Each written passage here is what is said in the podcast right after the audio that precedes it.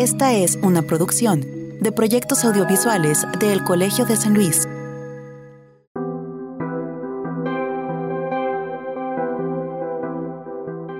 Es difícil ahora imaginar nuestra vida sin el Internet o las computadoras.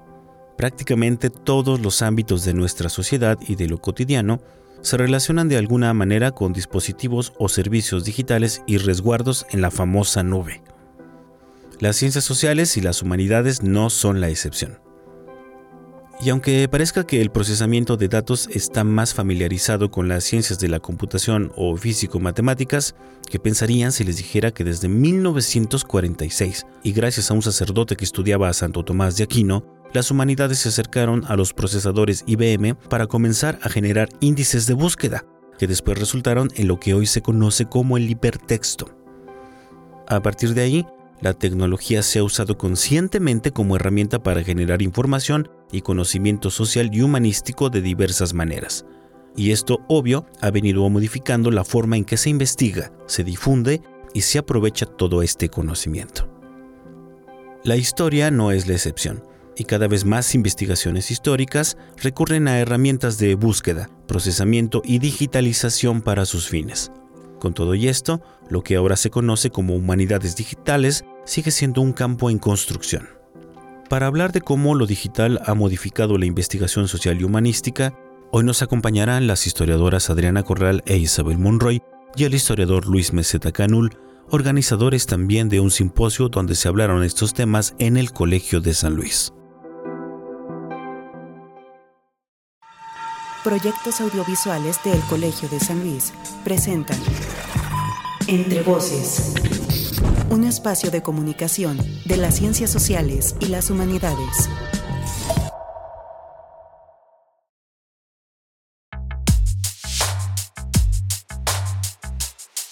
Damos inicio a un nuevo episodio de Entre Voces, un espacio donde charlamos sobre la forma en que las ciencias sociales y las humanidades pueden generar conocimiento para resolver problemas emergentes, pero también para que nos ayuden a tener una mirada crítica sobre diversos temas de interés para todos. Es producido por el Colegio de San Luis, un centro público de investigación de El CONACID. Soy Israel Trejo, conductor de este espacio, gracias a quienes nos oyen a través de las dos frecuencias de FM de radio y televisión de la Universidad Autónoma de San Luis Potosí, tanto en el 88.5 en la capital potosina como en el 91.9 de la ciudad de Matehuala. Gracias también a todos nuestros oyentes en Spotify y Google Podcast, en donde subimos estas charlas los días lunes. Hace unas semanas en el Colegio de San Luis se realizó el simposio Las Humanidades Digitales y la Historia Pública, Memoria, Identidad y Patrimonio, organizado por el programa de Historia con fondos del COPOSIT y en colaboración con la Facultad de Ciencias Sociales y Humanidades de la UASLP. En el mismo se trabajaron temas como las humanidades frente a la era digital, la difusión del conocimiento humanístico en medios digitales, entre otros muchos que causaron curiosidad en el sentido de que las humanidades digitales aplicadas a la historia todavía son un campo relativamente desconocido y en crecimiento en nuestro país. De ahí la necesidad de invitar a esta emisión a las doctoras Adriana Corral e Isabel Monroy y al doctor Luis Meseta, organizadores de este simposio, para hablar sobre estos temas que se tratan. Antes de escucharlos, eh, despejar todas estas inquietudes sobre las humanidades digitales, los invito a conocer un poco de su trayectoria en la sección de Semblanza.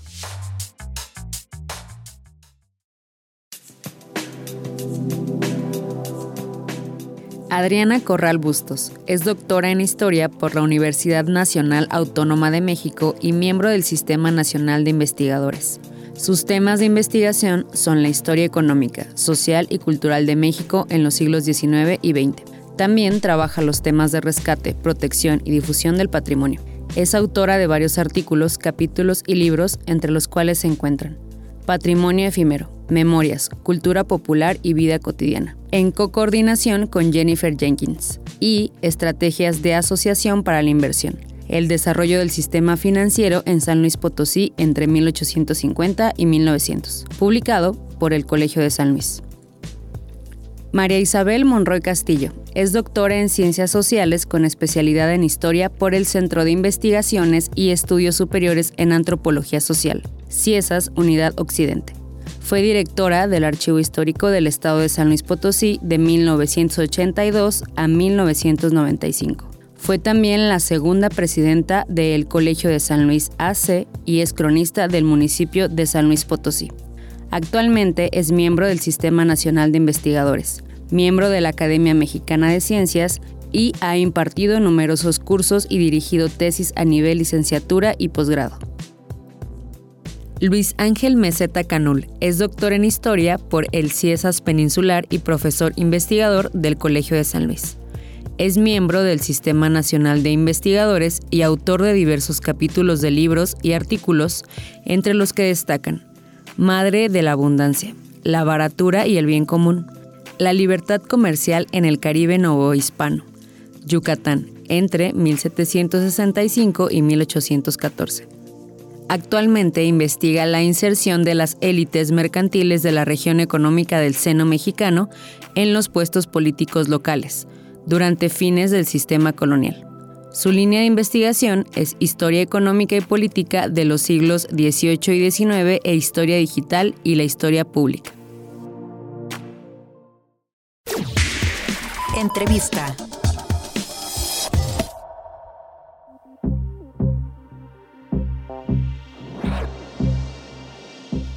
Qué gusto tener conmigo aquí en la, en la cabina del Colegio de San Luis, pues a varios historiadores aquí de, nuestro programa de historia del Colsan, quienes estuvieron involucrados en la organización de un simposio que tenía que ver pues con las humanidades digitales y la historia pública que se realizó hace unas semanas en el Colsan, ya lo mencionamos en la introducción.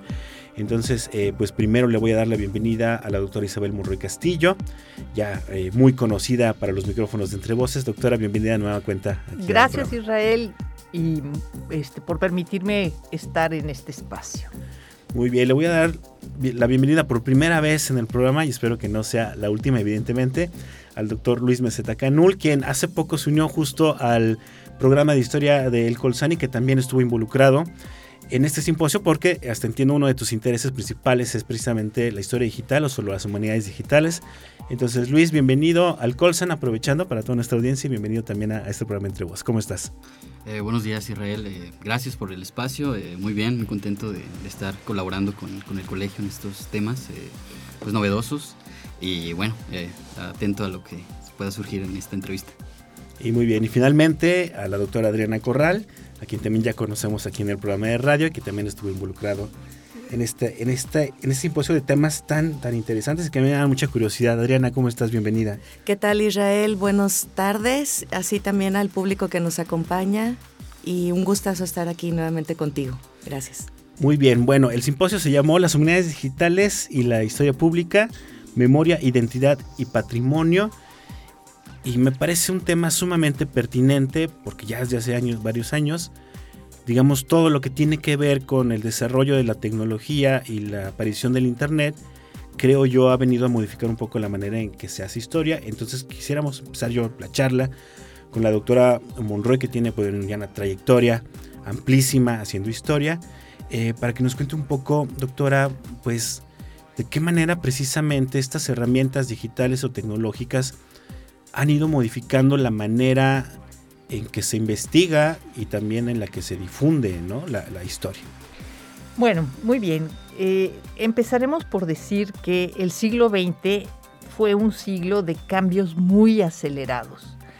Eh, desde la aparición de los automóviles, el teléfono, eh, y más adelante, sobre todo a partir de la Segunda Guerra Mundial, introducciones tecnológicas que fueron modificando la vida de las personas de manera drástica, la televisión y por supuesto eh, las computadoras. Eh, si ustedes recuerdan, bueno, algunos eran muy jóvenes y no lo tendrán en mente, pero eh, antiguamente usábamos máquinas de escribir para eh, pasar los textos en limpio, porque era de manuscrito a máquina de escribir. Y las computadoras vinieron a revolucionar todo este trabajo y se, se ahorraba uno o se ahorra uno alrededor de un 40% del tiempo que antes empleaba en preparar un texto, ahora rápidamente con eh, la computadora se puede hacer. Pero ese es el nivel más, más simple que se tiene para el uso de una computadora. En realidad, el procesamiento de los datos a través de los sistemas eh, computacionales permiten la acumulación de grandes cantidades de datos y su análisis de manera pertinente, que si lo hacemos sin ayuda de la tecnología tardaríamos muchísimo tiempo. Entonces esto ha venido a impactar de manera decisiva no solamente la forma de escribir la historia, sino la forma de comprender el mundo y la forma de hacer ciencias sociales y humanidades en este siglo XXI. Es definitivamente un salto cuántico, como diríamos, y eh, esto no deja de lado que por supuesto se tienen que hacer lecturas muy concienzudas, muy cuidadosas, no solamente de lo que otros historiadores han, han escrito anteriormente a nosotros, sino de las fuentes en las que estamos apoyando nuestra investigación.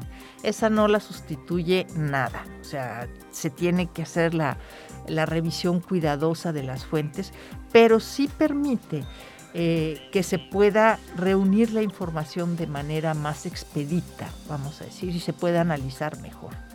Creo que ya lo habíamos platicado alguna vez, doctora, pero por ejemplo, otra cosa en la que me parece ha facilitado relativamente la investigación histórica es precisamente en la consulta de las fuentes. Antes de pronto un historiador tenía que hacer una visita al archivo de Indias, por ejemplo en España, y ahora hay mucha información que está en línea. Sin embargo, comentábamos que que no llega como a ser completamente la misma experiencia, ¿no? Tener el, legajo en la mano que estarlo consultando en línea, ¿no? No, por supuesto. Además, quiero decir también otra cosa. Es cierto que se ha digitalizado mucho, pero hay un mundo de información, un mundo de documentación que todavía no ha sido digitalizada. Entonces, la visita a los archivos es indispensable, no se puede soslayar de ninguna manera. Qué bueno que hay algunos documentos ya digitalizados que permiten pues ir tanteando el terreno, ir avanzando un poquito, pero definitivamente la consulta a las fuentes es, es indispensable.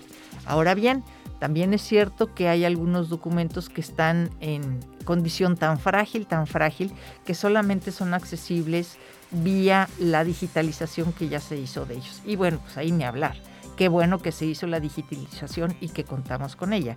Pero la visita al archivo y la consulta de la fuente es, es indispensable. Además, no es lo mismo leer un, un vamos a decir, un legajo aislado eh, en, eh, en una digitalización que verlo con el conjunto de documentos con el que aparece. El conjunto de documentos con el que aparece aunque estén relacionados con otras materias, da una idea del entorno en el que se generó ese documento que a nosotros nos interesa. Entonces, la experiencia del archivo es valiosísima e insustituible, diría yo. Muy bien, eh, Luis, eh, se habla mucho en las últimas décadas de humanidades digitales, digamos en México tal vez un poco menos, y de pronto pensamos que esto que tiene que ver con la informática, el procesamiento de datos responde más como a disciplinas, ¿no? Físico, matemáticas o computacionales, pero lo que casi nadie sabe es que eh, por ahí en, el siglo pasado, por los 40, fue un sacerdote que estudiaba Santo Tomás de Aquino el que empezó a utilizar las computadoras para hacer índices, ¿no? De, de búsqueda.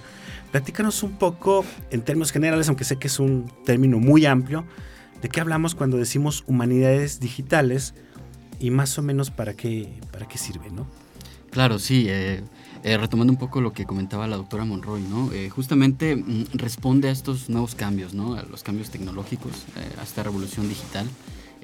pues de las últimas décadas, pues esta necesidad, ¿no? De adaptarnos a estos nuevos cambios, ¿no? Sí, se puede, digamos, rememorar ese, ese, ese hecho, ¿no? Que, que nos comentas, de cómo inicia esta cuestión de las humanidades digitales. Pero bueno, en general eh, podemos ubicarla eh, más bien como la conocemos, como, las, como está conformada, eh, de unas décadas para acá, ¿no? En el 2011. Em, pues se puede entender, las humanidades digitales hay muchas definiciones, ¿no? hay diversos investigadores que han tratado de dar sus nociones, ¿no? Sobre, sobre lo que es. a mí me gustan particularmente dos. Una que hace referencia a un campo interdisciplinario que busca entender por un lado el impacto y, por otro la relación de las tecnologías de cómputo, los sistemas de software con el quehacer de los investigadores en las humanidades. ¿no? Este, esto es importante porque destaca una, un eh, un aspecto importante, ¿no? Que es el trabajo colaborativo. Este trabajo colaborativo es, es fundamental para, eh, digamos, emprender estos, em, digamos, proyectos eh, o asociaciones o redes en humanidades digitales. Y así han trabajado justamente, tanto en México, en general a nivel latinoamericano, en Colombia, en Argentina también, este, y bueno, eso por un lado, ¿no? Como un, eh, una manera de reflexionar, ¿no? Sobre el impacto y, este, y la relación, ¿no? Entre humanidades y el quehacer, pero también eh, puede ser entendida como un campo de prácticas, ¿no? Un campo de experimentación eh, que busca la producción de paradigmas mm, hasta cierto punto inéditos que conduzcan a nuevos modelos interpretativos pues en, el, en el área que, que concierne, ¿no?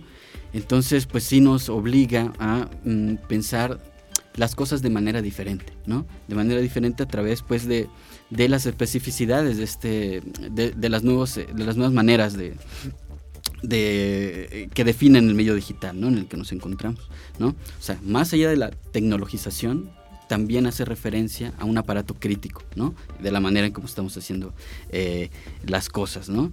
Entonces podemos eh, decir que, digamos, el consenso eh, referiría a una convergencia entre toda esta cuestión ¿no? de la tecnología informática, los sistemas de software y, eh, digamos, el aparato crítico propio de las disciplinas humanísticas, ¿no?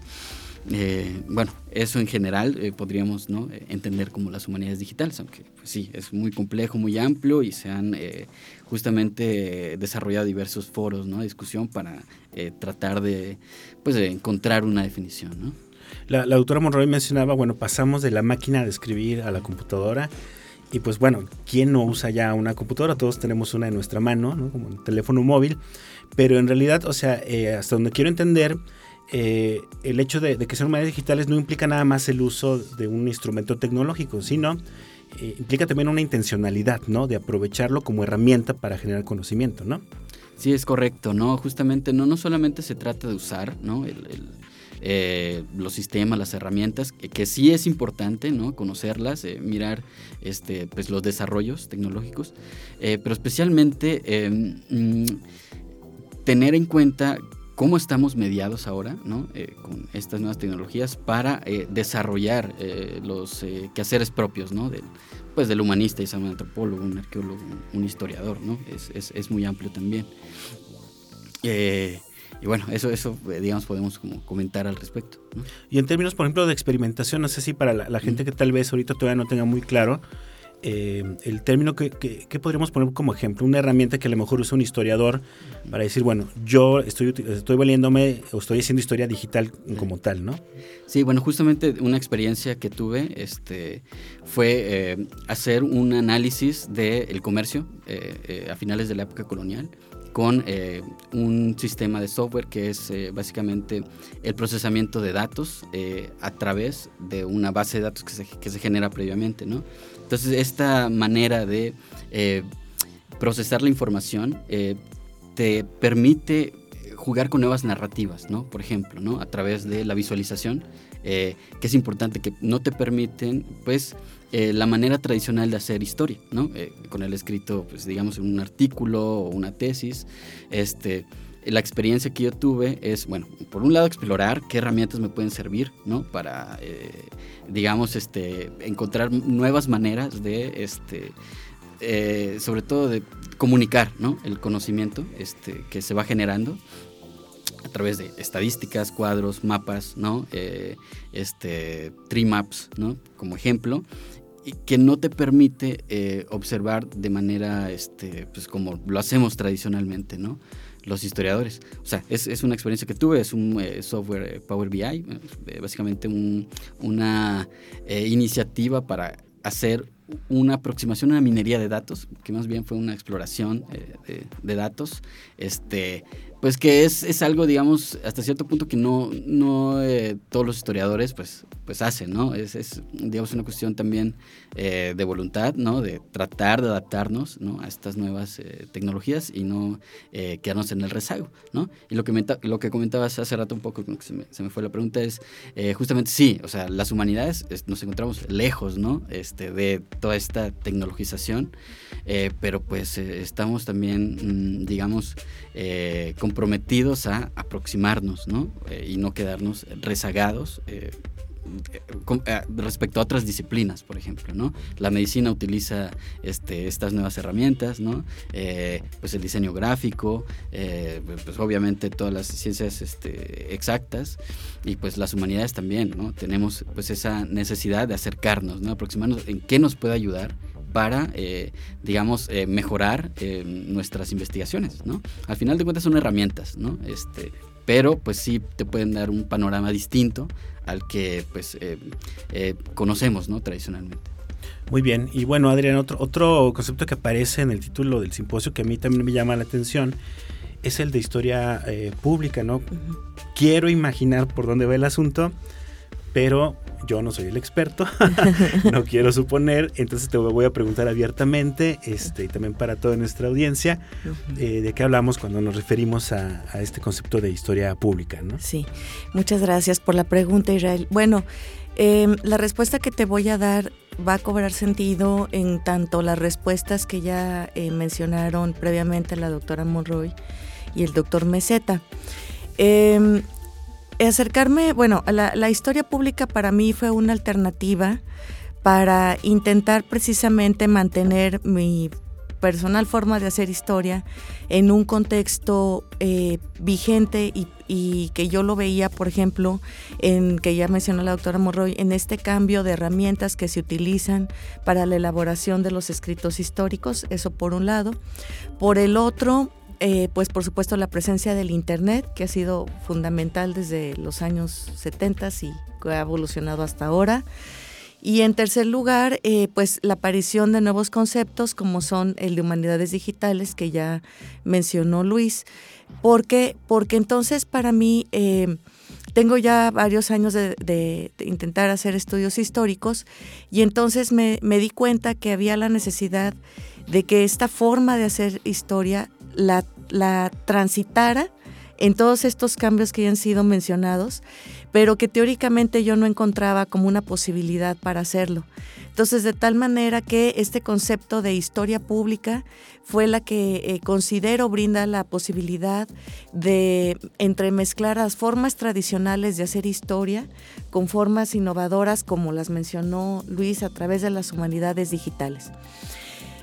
Al punto eh, de hoy no existe una definición concreta y específica de lo que es eh, historia pública. Es muy discutido, hay varias escuelas en Europa que tienen un amplio antecedente eh, de discusión en esta materia. Posteriormente también hay otra importante escuela de estudio en Estados Unidos, inclusive ellos tienen una asociación internacional sobre historia pública pero a grandes rasgos eh, yo te podría decir que es una forma de hacer historia con perspectiva pública, es decir, es hacer estudios que mantienen siempre su cientificidad, pero con una perspectiva eh, que se hace para el público.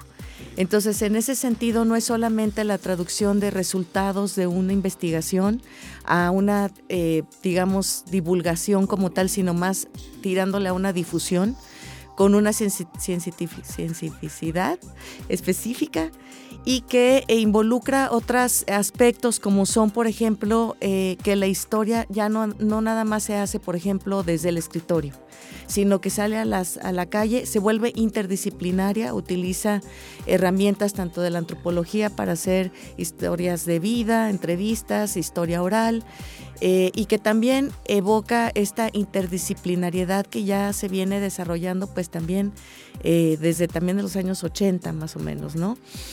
Y la otra, el otro aspecto importante es hacer historia directamente con el público, es decir, eh, en esta perspectiva de historia pública, algún anécdota o hecho que narre alguna persona que perviva a un hecho, cobra Em, vigencia para tratar de explicar un proceso histórico en el cual nosotros nos encontramos involucrados. En, sí, entonces, ¿qué es lo que yo diría? Que la historia pública considero que es como la llave o es el camino que permite unir una eh, largos procesos de, sociales que se estén investigando y rompe la barrera de decir, bueno, es que este hecho histórico solamente tiene que ser 50 años antes, ¿no? Que es como una perspectiva muy, muy tradicional que, que bueno, la aprendimos, ¿verdad?, cuando estudiamos historia, pero que dada la vorágine informática, dado la forma nueva en cómo los jóvenes se están acercando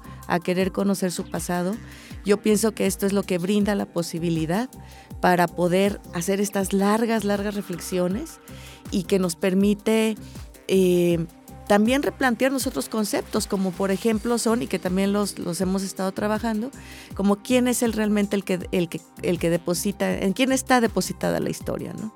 La validez de las fuentes es volverlas a poner en la mesa, lo efímero de las fuentes también, ¿no? Porque ahora en, computación pues todo un día está y otro día ya no está. Y yo creo que, lo, porque yo lo veo con mis propios hijos, eso es a lo que nos vamos a enfrentar. Quien haga historia de la pandemia de aquí a 100 años, o sea, a menos de que tenga la base de datos del Twitter o que tenga la base de datos del WhatsApp, las redes y Facebook, pues tiene que haber alternativas teóricas. Y estoy convencida que hay que cambiar o al menos empezar a reflexionar en ese paradigma. Pero bueno, vamos a, a hacer una pausa, nos tenemos que ir a nuestro primer corte. Estamos hoy hablando con la doctora Isabel Monroy, con el doctor Luis Meseta y con la doctora Adriana Corral sobre humanidades digitales e historia pública. No se vayan, esto es Entre Voces, un espacio para comunicar las ciencias sociales y las humanidades producido por el Colegio de San Luis. Estás escuchando Entre Voces, el espacio de comunicación de las ciencias sociales y las humanidades del Colegio de San Luis. Contáctanos radio.colsan.edu.mx o visita nuestras redes sociales facebook.com diagonal colsan media instagram.com diagonal colsan media. El Colegio de San Luis y proyectos audiovisuales presentan. Instantánea Los efectos del cambio climático, el extractivismo, el acaparamiento de tierras con fines inmobiliarios y agroindustriales, el crimen organizado, la migración y otros son problemas que han puesto al campo mexicano en una crisis que atenta contra la vida comunitaria y la soberanía y seguridad agroalimentaria de nuestro país. ¿Cuál ha sido la respuesta de la academia ante este inminente colapso? Desde hace años, la Asociación Mexicana de Estudios Rurales, mejor conocida como la AMER, convoca a congresos y seminarios donde se recogen y discuten experiencias de investigación científica, social y empírica o de activismo que actúen sobre las diversas problemáticas que experimenta el campo mexicano. En enero del 2024, la AMER abre su seminario de actualización que tiene como tema central las transformaciones en las sociedades rurales ante la crisis del capitalismo global. Además de ofrecer un panorama general, el objetivo del seminario es crear estrategias que puedan ayudar a quienes mantienen una lucha constante para la defensa del campo. Las mesas de trabajo versarán sobre temas relacionados a las afectaciones por el cambio climático, agroindustria, transformaciones rurales frente al capitalismo, extractivismo, tecnologías y agroecología, el papel de la mujer en el campo, la migración y las políticas públicas actuales en el campo mexicano. El seminario comienza el 26 de enero y las sesiones serán a través de Zoom. No está dedicado únicamente a investigadores, pueden asistir estudiantes, funcionarios, instituciones privadas, organismos civiles y activistas interesados en el tema. El formulario de inscripción y demás requisitos para asistir se pueden encontrar en la convocatoria publicada en el sitio web de la asociación que es amerac.org. La fecha límite para solicitar la inscripción es el 23 de enero del 2024. Si te preocupan los problemas del campo y quieres aportar para la solución de los mismos, la AMER te invita a unirte a este esfuerzo por la defensa de la vida digna y la naturaleza. Entrevista.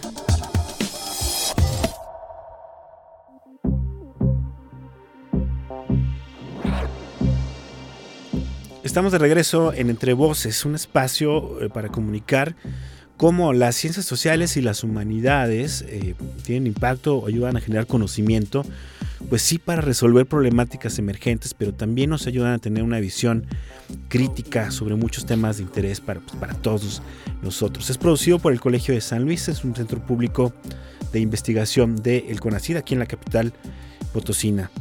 Mi nombre es Israel Trejo y agradezco a todos los que siguen con nosotros a través de las dos frecuencias eh, de Radio Universidad, tanto en la capital potosina, el 88.5, y también en la ciudad de Matehuala y sus alrededores, en el 91.9 de FM. Un gran saludo para toda la gente eh, del altiplano potosino. Y pues bueno, les recuerdo que esta charla, si les está interesando, se publica eh, lunes inmediato posterior en nuestras plataformas digitales. Nos puede encontrar ya en una versión podcast en Spotify y también en Google Podcast. Hoy eh, nos acompaña aquí en la cabina, tenemos la visita de tres eh, compañeros y compañeras de el programa de historia del Colegio de San Luis, quienes hace poco realizaron un simposio sobre humanidades digitales, historia pública eh, digital también, donde bueno, ya en el primer bloque nos estuvimos enterando más o menos dónde viene la discusión precisamente de cómo las herramientas digitales y la aparición de la Internet han ayudado a eh, diversificar también la forma en que se investiga y también en cómo se difunde la historia. Eh, pero bueno, doctora Monroy, para volver un poco al tema, ahora sí, del simposio, dentro de toda esta discusión, eh, ¿cuál era el fin o el objetivo por el que dijeron vamos a, a, organizar este simposio y cómo empezaron pues a hacer un, un scouting, se dice por ahí, pues de los temas y de los ponentes y cómo deciden los temas que se quedan al final? Bueno. En realidad son eh, tanto el tema de las humanidades digitales como el de la historia pública, son dos temas emergentes que es necesario abordar.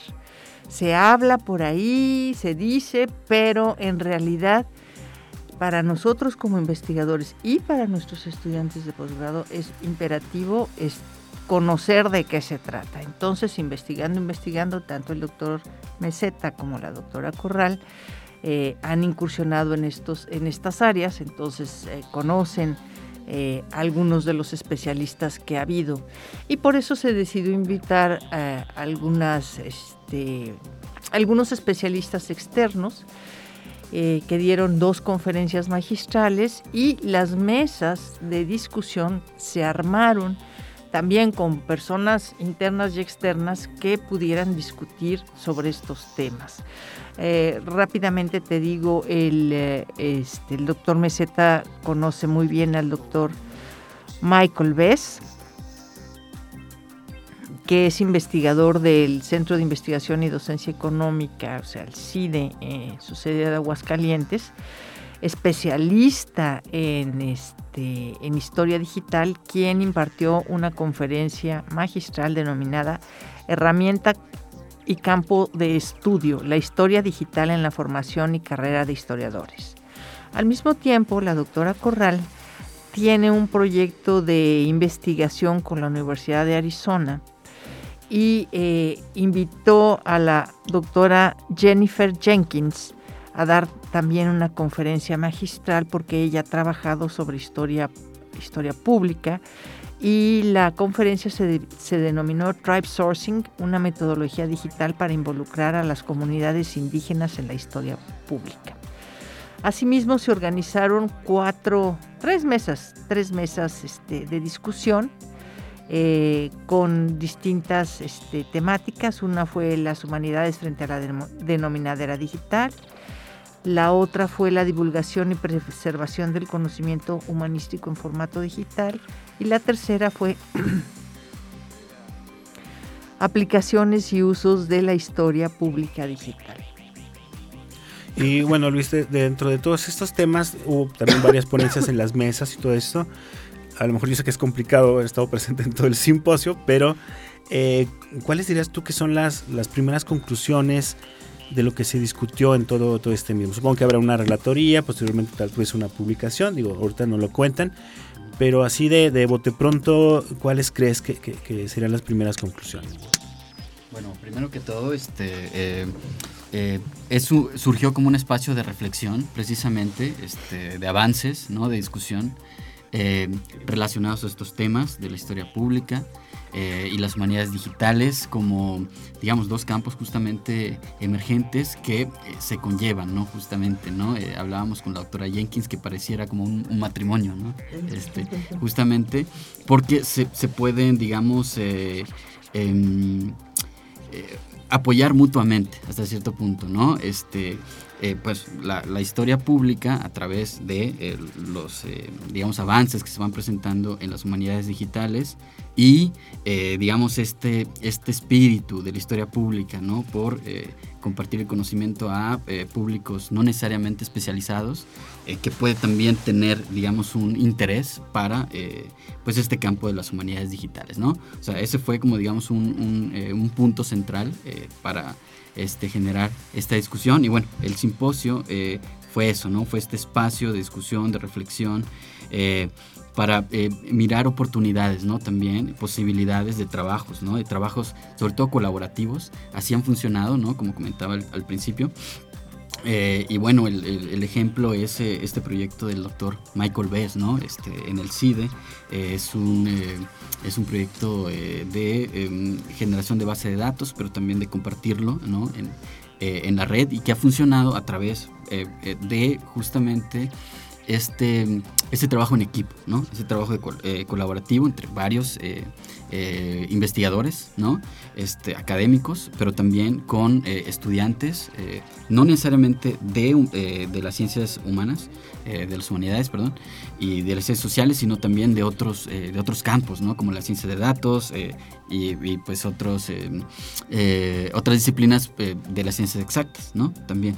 Entonces, ese es lo que nos, eh, nos puede dejar, ¿no? Esta cuestión de eh, mirar cómo podemos eh, trabajar, ¿no? colaborativamente y también destaco, pues, esta apertura institucional, ¿no? Esta apertura institucional por parte del Colegio de San Luis para, digamos, apoyar, ¿no? Estas, digamos, líneas, ¿no? De, pues, de investigación, de reflexión, de trabajo que refieren justamente, pues, por un lado a las humanidades digitales, eh, y a la historia pública, ¿no? Y, y, pues más concretamente a la historia pública digital. Entonces yo eh, lo que me gustaría hacer es eh, pues un llamado, ¿no? a, a, los a colaboradores, no solo en el campo de las disciplinas académicas, sino también, y esa era la idea también, ¿no? con este simposio, representantes de la sociedad civil, artistas, periodistas, ¿no? Comunicadores, jóvenes influencers incluso, estudiantes, miembros de las instituciones públicas, para que se acerquen eh, al colegio y veamos las maneras en las que podamos colaborar ¿no? con este espíritu de,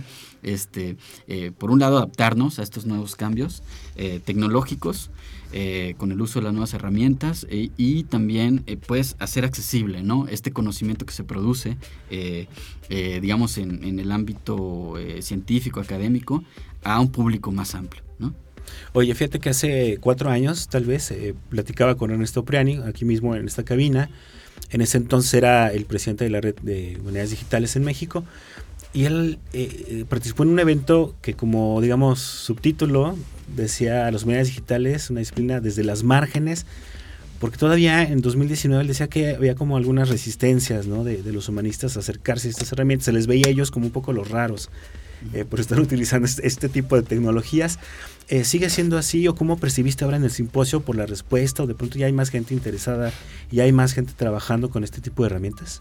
Sí, este, nos hemos enfrentado, digamos, a este, pues, a, estas dificultades, ¿no? Estos obstáculos, eh, a retos, eh, eh, que todavía en algunos eh, lugares, no es el caso del Colegio de San Luis, en, algunos, en otras instituciones que todavía no, no hay, eh, digamos, esa apertura, ¿no? Para, pues, este, mirar las posibilidades que, ofrecen las humanidades digitales. Entonces, quizá ese es el, comentario, ¿no? En, en ese caso, pero pues lo que, se, lo que se está viendo es que sí hay un poquito más de em, flexibilidad ¿no? este, eh, a nivel institucional para poder pues poner ¿no? sobre la mesa de discusión todas estas cuestiones relacionadas ¿no? a lo que al quehacer ¿no? de las humanidades y también eh, respecto a la comunicación ¿no? del conocimiento. Entonces me parece que pues sí va eh, por buen camino, pero todavía hay muchos retos eh, pendientes, ¿no? Por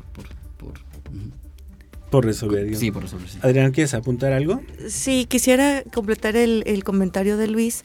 Eh, yo quisiera mencionar que, por ejemplo, aquí en el Colegio de San Luis, en aquella ocasión que vino el doctor Priani, eh, ya se estaban empezando como a marcar las primeras antecedentes. En aquel entonces, eh, si mal no recuerdo, está, fue un trabajo que llevó a cabo el doctor se me fue su nombre de literatura, Israel, Ramírez, ajá. que él empezó con una con un primer proyecto de humanidades digitales aquí en el colegio. Y también, eh, pero bueno, perteneciente, bueno, Israel pertenece, el doctor Ramírez pertenece al programa de literatura. Y hubo otro investigador que es el eh, doctor Antonio eh, Ontiveros Aguilera Ontiveros. Aguilera Ontiveros. Él hizo también, ya tiene unos antecedentes trabajando también con humanidades digitales. Computacional en específico. Exacto, exacto. Pero fíjate que eh, al menos, por ejemplo, estos esfuerzos que ya se habían venido realizando, llega la pandemia y se acaba. Eh, o se detienen, se detienen. Entonces ahora lo que estamos este, pretendiendo como equipo de trabajo es precisamente eh, convocarlos. De hecho, ambos profesores los invitamos a, que colaboraran con nosotros. Y bueno, es como, como darle nuevo brío, ¿verdad?, a esos primeros antecedentes que ellos ya han estado trabajando. Y por supuesto, pues este, nosotros desarrollando desde nuestras perspectivas como historiadores, pues aportando nuevas, nuevas ideas y nuevas alternativas teóricas hasta donde entiendo, digo, para continuar contigo, Adriana, pues lo que pasa con el desarrollo tecnológico es que va demasiado rápido. Así es. Decía Priani justo hace cuatro años, se abrieron muchas puertas, ahorita lo que estamos intentando es como asomarnos a todas para ver como con cuál nos quedamos y hay que aterrizar y hay que formalizar y hay que, digamos, institucionalizar, como decía Luis, precisamente la práctica, ¿no? En términos de, historia eh, pública, está este proyecto Memórica, por ejemplo, ¿no? Que es muy importante, pero ¿cuáles serían, en este caso, las perspectivas para la historia pública? ¿Cómo se pueden aprovechar a futuro, ¿no? Este, este tipo de, herramientas y posibilidades, ¿no? Sí, eh, bueno, las perspectivas que tiene son amplísimas en tanto que la historia pública y en específico la historia pública digital este, en este contexto de humanidades digitales, eh, se vuelve completamente transversal a cualquier disciplina. Este, puedes trabajar eh, desde, digamos, la perspectiva histórica es común en todas las disciplinas, matemáticas, física, química, arquitectura, cualquiera. Y yo creo que eh, planteándola desde esta perspectiva de la historia pública como tal, en donde tú puedes involucrar nuevos actores, para las nuevas interpretaciones, pues se vuelve sumamente amplio su impacto y con una diversidad de, métodos de forma interdisciplinaria. ¿Cuáles son, digamos, los objetivos que, yo veo que puede buscarse a través de la historia pública? Bueno, primero, eh, puede ser una democratización mayor del conocimiento histórico, cuando uno involucra, por ejemplo, actores de colectividades, de organizaciones, o, eh, como ya mencionó Luis, a lo mejor actores del, ámbito público o administrativo. Y en ese sentido, a lo mejor las interpretaciones que se pueden brindar desde esta perspectiva se vuelven... Eh, pues precisamente de mayor público, por decirlo así. Y eh, otro aspecto que yo veo eh, importante, por ejemplo, es promover la alfabetización digital. Eh, al, al, acercarnos a amplios públicos, eso nos va a permitir eh, plantear nuevas estrategias en donde no solamente se utilicen el conocimiento que se difunda a través de redes por utilizarlo, que yo he visto, por ejemplo, ahora con la inteligencia artificial, pues, le pides, no, hazme un ensayo, y entonces ya la gente ya no piensa, ya no le interesa reflexionar sobre lo que están trabajando. Y yo creo que detenernos en estos conceptos como historia pública, en donde involucras al actor mismo, te puede llevar a reflexionar sobre cómo, cómo es realmente cómo estás aprendiendo, o sea, realmente si hay una alfabetización digital o no. Y yo creo que en, ese, en esos tres aspectos que te he mencionado, la, transversalidad, la democratización y la educación, eh, alfabetización digital, yo creo que son los, los campos, campos más amplios en donde la historia pública digital puede tener una importante repercusión. Doctora Morrey, creo que Adriana mencionó algo importante que tiene que ver con la ética y con pues, el sentido crítico de cómo usar estas herramientas.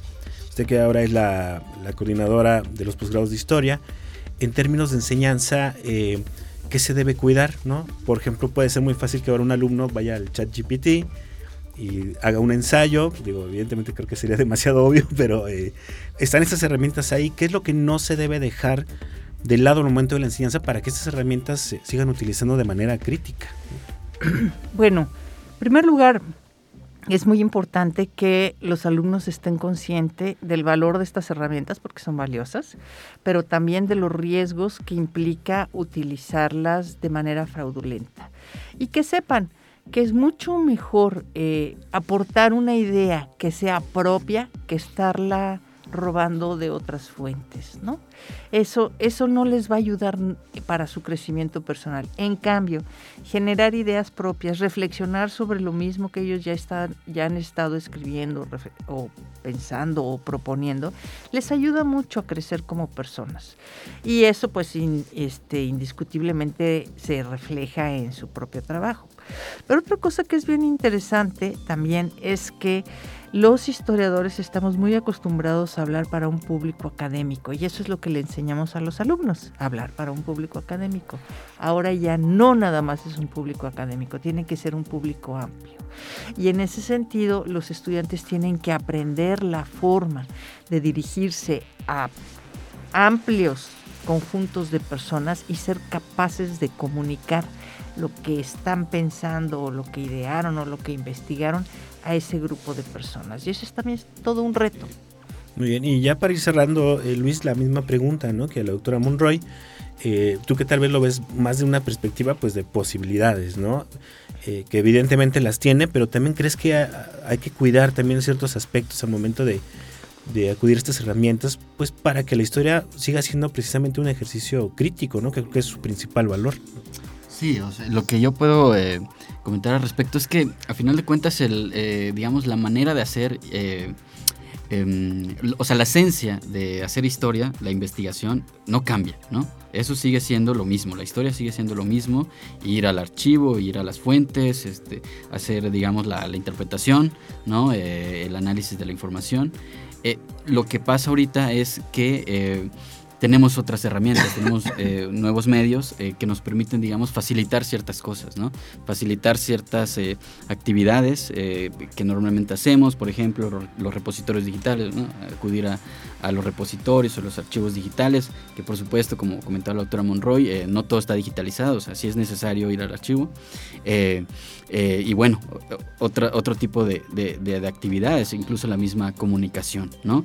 Este, em, sí es importante también, pues sí, eh, en la formación curricular tener todas estas cuestiones que están, digamos, este, en discusión, en debate, eh, pues eh, tener estos cursos en, historia digital, en humanidades digitales, para poder reflexionar sobre estos riesgos, ¿no? estos riesgos de manera más profunda, que lo tengan en cuenta los estudiantes, incluso producir este, em, artículos o producir también em, eh, investigaciones relacionadas a esta reflexión que, comentas. Entonces es importante esta adaptación, pero por supuesto con eh, toda la carga ética que, se requiere, ¿no? Bien, pues eh, definitivamente yo creo que esta discusión aquí no va a parar porque el tren del desarrollo tecnológico justo no va a parar. Y si ahorita nos sorprende lo de la inteligencia artificial, vamos a ver qué tal nos va en 10 años. No sabemos qué más se va a desarrollar. Y evidentemente, pues las humanidades van a tener que estar siempre ligados desde el punto de vista de como herramientas, pero también desde el punto de vista crítico a cómo avanza la sociedad precisamente con todas estas herramientas. Entonces, pues no dejo cerrar la puerta para que volvamos a, platicar de estos temas y estaremos atentos, a Adriana, a ver si después hay una relatoría, una publicación para la gente que quiera ¿no? Eh, eh, saber un poco, ahondar un poco más en el tema, ¿no? Sí, eh, pues bueno, mira, derivado de este primer este esfuerzo que hicimos académico, eh, uno de los planes importantes que tenemos planteados eh, para el próximo año, el doctor Luis Meseta, la doctora Monroy, si se quiere unir, por supuesto, la esperamos, es eh, impulsar un seminario permanente sobre este tema y un laboratorio un laboratorio de investigación, porque sí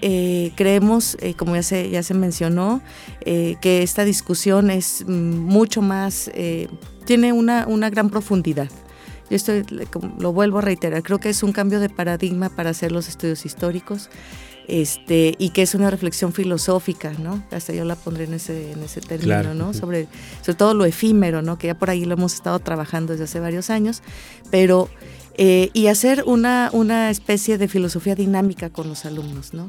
Ya no digamos, porque digo filosofía y todo el mundo, ay, ay, la filosofía. No, no, no.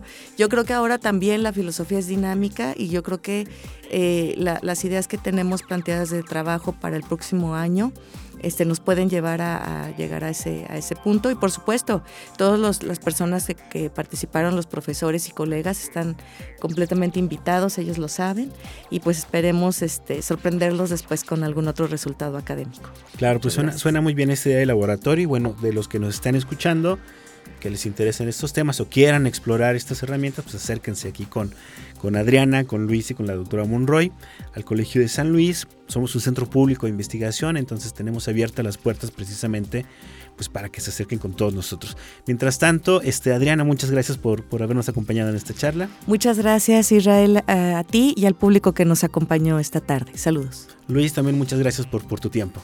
Igualmente, muchas gracias por el espacio eh, y muchos saludos a tu audiencia.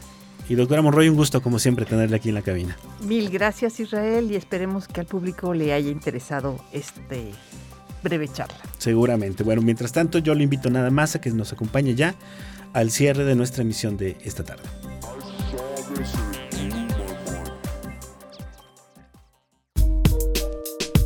Si te interesó esta entrevista, no olvides visitarnos en nuestros canales de Spotify y Google Podcast.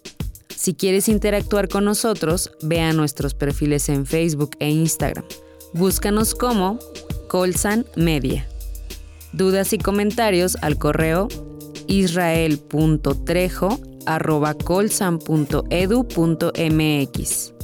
La producción, contenidos y conducción de este programa estuvo a cargo de Israel Trejo Muñiz. Diseño gráfico, redes sociales y locuciones, Elsa Carrera.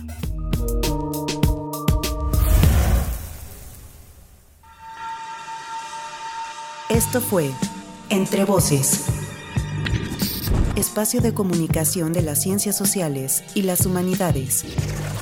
Producción, proyectos audiovisuales del Colegio de San Luis. Conducción y contenidos, Israel Trejo Muñiz. Realización, Lucero Negrete Espino.